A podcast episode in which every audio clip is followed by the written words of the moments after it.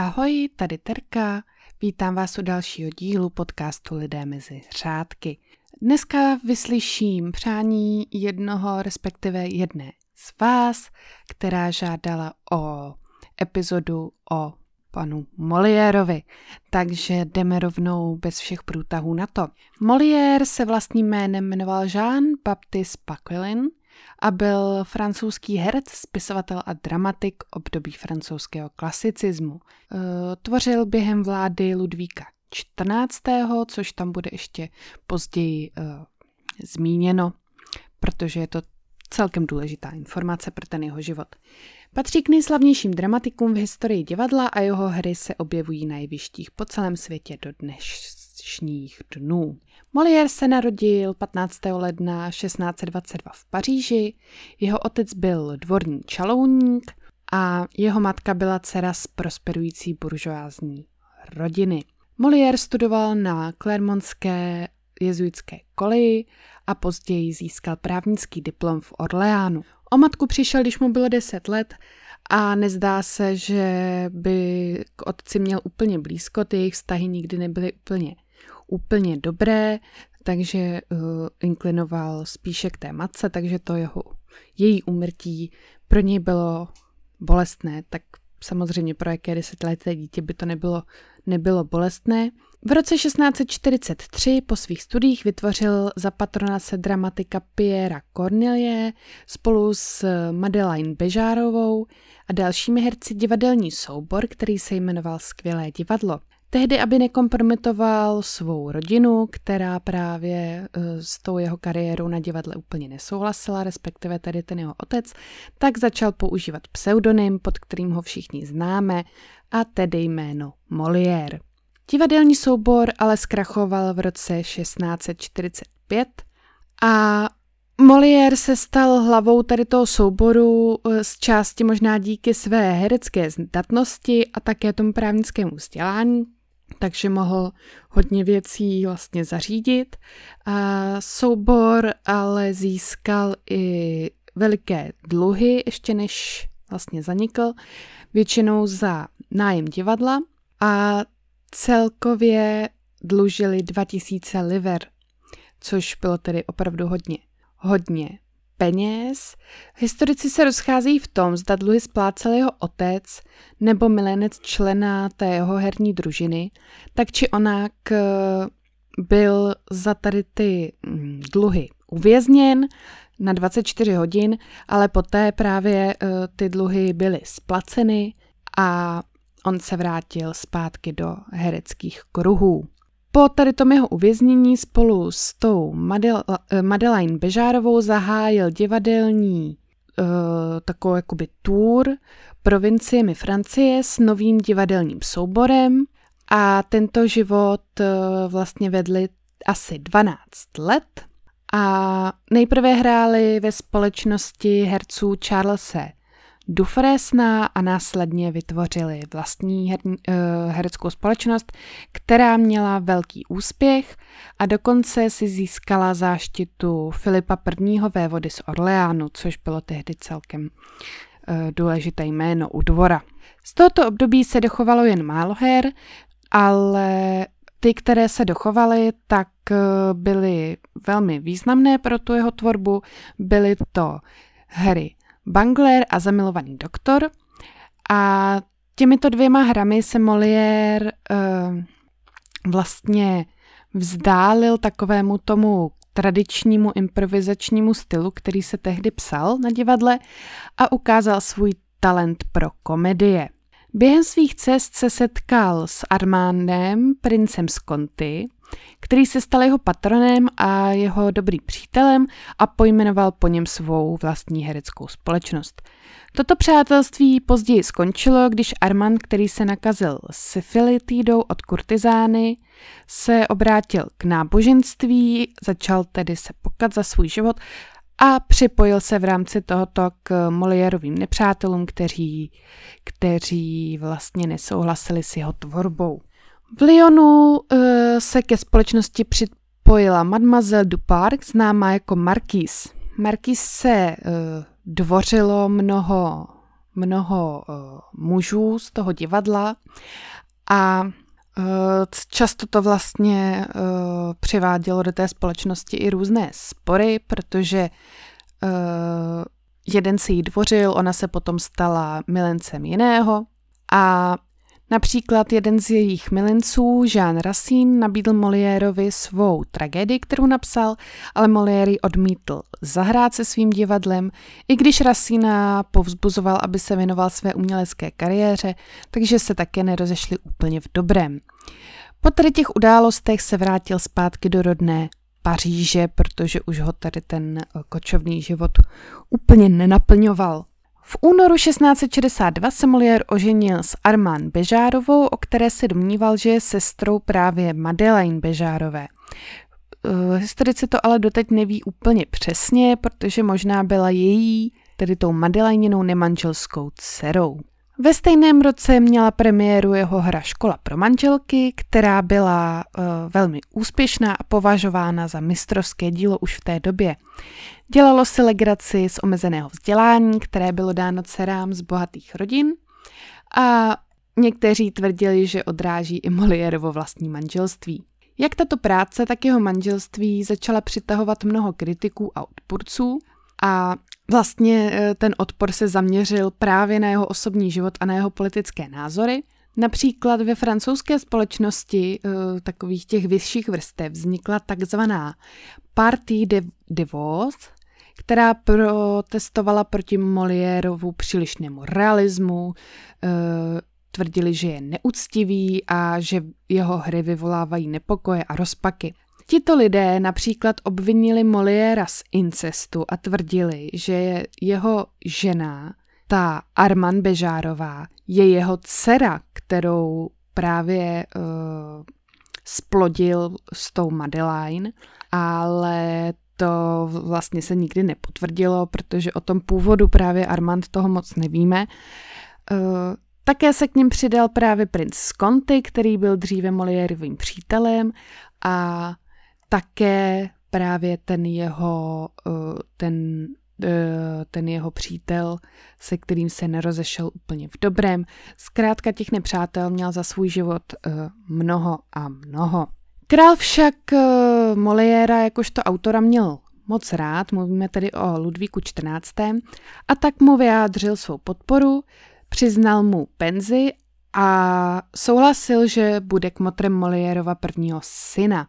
Také ho zahrnul uh, veřejnou chválou a tak se vlastně z Moliéra stal králův takový dvorní autor. Moliérovy hry byly vždy provokativní a proto měl tedy, jak jsem zmiňovala, mnoho nepřátel. Měho, mnoho jeho her bylo uvedeno přímo u dvora krále, například ve Versailles, ale Molière byl vždycky opatrný, aby ani okrajově nenapadl právě instituci monarchie, protože věděl, že to je vlastně jeho jediná ochrana. Vysloužil si tím postavení eh, jednoho z králových oblíbenců a Král se ho snažil vlastně bránit zuby nechty, i když ne vždycky se mu to úplně podařilo. Mnoho jeho her bylo také zakázáno, některé ty zákazy král, pokud to bylo v jeho pravomoci, zrušil, někter, u některých to nešlo, ale Molière poté přišel na takovou kličku, že do titulků, které představují novou hru, zahrnul větu, že byla napsána například z krále, čemuž tak velmi často bylo. A tady ty hry byly přijímány lépe a ani ti odpůrci a kritici se k ním tolik nevyjadřovali, jelikož samozřejmě nikdo nechtěl uh, se protivit vůli krále. Molière později onemocněl tuberkulózou a díky tady tomu svému špatnému zdravotnímu stavu začal psát méně a méně. V roce 1672 zemřela Madeleine Béjart, tedy ta jeho přítelkyně, se kterou měl to kočovné divadlo a nejspíše tedy matka jeho ženy. A Molière velmi tady tu ztrátu té Madeleine uh, vzal to vlastně velmi těžce, protože k sobě měli velmi blízko a jeho nemoc se tak také velmi zhoršila. Eh, za 14 let, co žil vlastně v Paříži, tak napsal 31 z 85 her hraných na jeho scéně. Takže to je celkem úctyhodné číslo. A v roce 1661 tedy ještě před umrtím té Madeline, eh, představil komedie lomeno balety. Tyto balety byly přechodnou formou tanečního představení a vlastně vkládaly se mezi dvorní balety Ludvíka XIV. A tady to se vlastně, tady to vzniklo úplně náhodně, když eh, například z krále Molière dostal za úkol, aby připravil jak hru, tak balet právě na počest krále. No a on vlastně zjistil, že nemá dostatečně velké obsazení, aby splnil tyto požadavky a tak se rozhodl, že spojí balet a činohru tak, aby jeho cíl mohl být splněn a vlastně v tu chvíli, kdy účinkující činohry uh, hlapali po dechu a měnili kostýmy, tak uh, na té scéně proběhl krátké baletní představení. Co se týče smrti Moliéra, tak uh, ta se stala legendární. Uh, Molière zemřel 17. února 1673. Začalo to tak, že se zhroutil na jevišti v záchvatu kašle a krvácení při účinkování v poslední hře, kterou napsal a která se paradoxně jmenovala Imaginární invalida. On ale trval na dokončení svého představení, to představení dohrál a poté znovu skolaboval s dalším větším krvácením a poté byl převezen domů, kde o několik hodin později zemřel. Zajímavé na tom také je, že uh, ani neabsolvoval poslední pomazání od kněze, protože dva kněží ho odmítli navštívit s tím, že prostě nesouhlasí s jeho životem, že je to rouháč, nevěřící a tak dále. A ten třetí, eh, který byl jeho manželku osloven, tak ten se sice k Moliérovi vydal, ale už to nestihnul. Jestli jste někdy slyšeli pověru, že zelená přináší hercům smůlu a neměli by ji nosit tedy e, na jevišti, tak prý pochází z této doby, protože Molière byl e, oblečen v kostýmu zelené barvy v době své smrti. Takže herci se uh, snaží podle této pověry zelené co nejvíce vyhýbat, pokud to samozřejmě jde. Co se týče pohřbu, tak to také nebylo jednoduché. Podle tehdejších francouzských zákonů nesměli být herci pohřbíváni na posvátné půdě hřbitova, protože byli uh, považováni za bezvěrce. Moliérova vdova Armand však požádala krále, zda by jejímu manželovi mohl být poskytnut právě klasický pohřeb, ale v noci, aby to tedy ty náboženské fanatiky a jeho odpůrce vyloženě jako neprovokovalo. Král tedy souhlasil a Moliérovo tělo bylo pohřbeno v části hřbitova vyhrazené pro nepokřtěné děti, kde by jeho tělo nikdy nikdo nehledal. V roce 1792 byly jeho ostatky exhumovány a převezeny do Muzea francouzských památek a v roce 1817 byly převezeny na hřbitov Père Lachaise v Paříži, kde tedy leží tento autor dodnes. Teď eh, bych vám řekla něco o nejslavnější hře, kterou vlastně, o které se všichni učíme ve školách a je to tedy hra Lakomec. Tady ta hra byla poprvé produkována, když byla právě Moliérova společnost pod ochranou Ludvíka XIV a volně vycházela z latinské komedie Aulularia, z níž je vypůjčeno mnoho příhod, útržku dialogů, stejně tak jako z dalších italských komedií. V rychlosti vám schrnu děj, ale upozorňuji, je to velmi lehké nastínění, protože ten děj je hodně spletitý, je tam hodně postav. Všechno se točí kolem právě lakomce, který se jmenuje Harpagon. Je posedlý bohatstvím, které naschromáždil a je vždy připraven na všem prostě ušetřit. A když ho potkáváme na začátku té hry, tak je vdovec a má syna Kleanta a dceru Elise. Přestože je mu přes 60, pokouší se zařídit snětek mezi sebou a atraktivní mladou ženou Marien, ta se ale zamiluje do jeho syna, se kterým je tajně oddána. A syn se pokouší od otce získat půjčku, aby pomohl své ženě a její nemocné matce.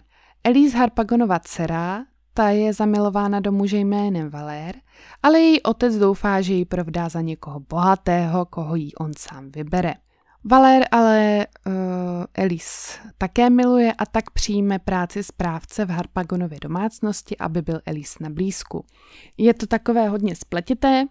Uh, je to taková satira tedy na, na společnost té doby a mísí se tu rychle pohybující se děj uh, s různými, uh, řekněme, komediálními prvky, jako například, když je ukradený Harpagonův poklad, který má zakopaný na zahradě, tak na otázku policejního soudce, který se Harpagona ptá, koho podezírá, tak Harpagon odpovídá Všichni. Přeji vám, abyste vzali do vazby celé město a předměstí. A v té hře ukazuje vlastně takhle Harpagon na diváky veškerého divadla.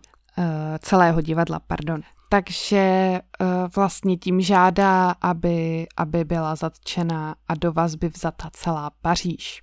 Takže jsou tam takovéhle, takovéhle uh, různé veselosti, které ale v té době nebyly úplně populární, ale jak jsem říkala tím, že vlastně tady ta hra vyšla pod záštitou krále, tak s tím nikdo nemohl úplně nic dělat.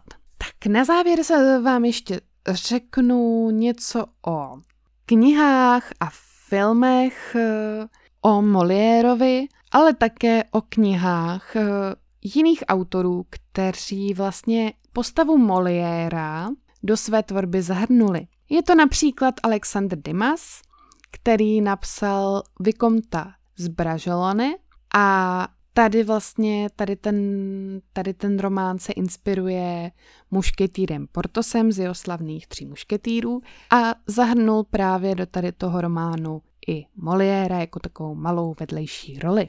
Nebo například ruský spisovatel Mikhail Bulgakov, kterého určitě znáte uh, díky knize Mistra Markétka, tak napsal polofiktivní biografickou poctu Moliérovi s názvem Žino, Život pana de Molière. A nyní k těm filmům. Eh, v roce 1978 vyšel francouzský film eh, s názvem pouze Molière, kde hrál Philip Colbert v hlavní roli a je to vlastně kompletní životopis tady toho autora, takže kdybyste to chtěli vidět jak to s ním bylo od začátku do konce, tak tady ten film.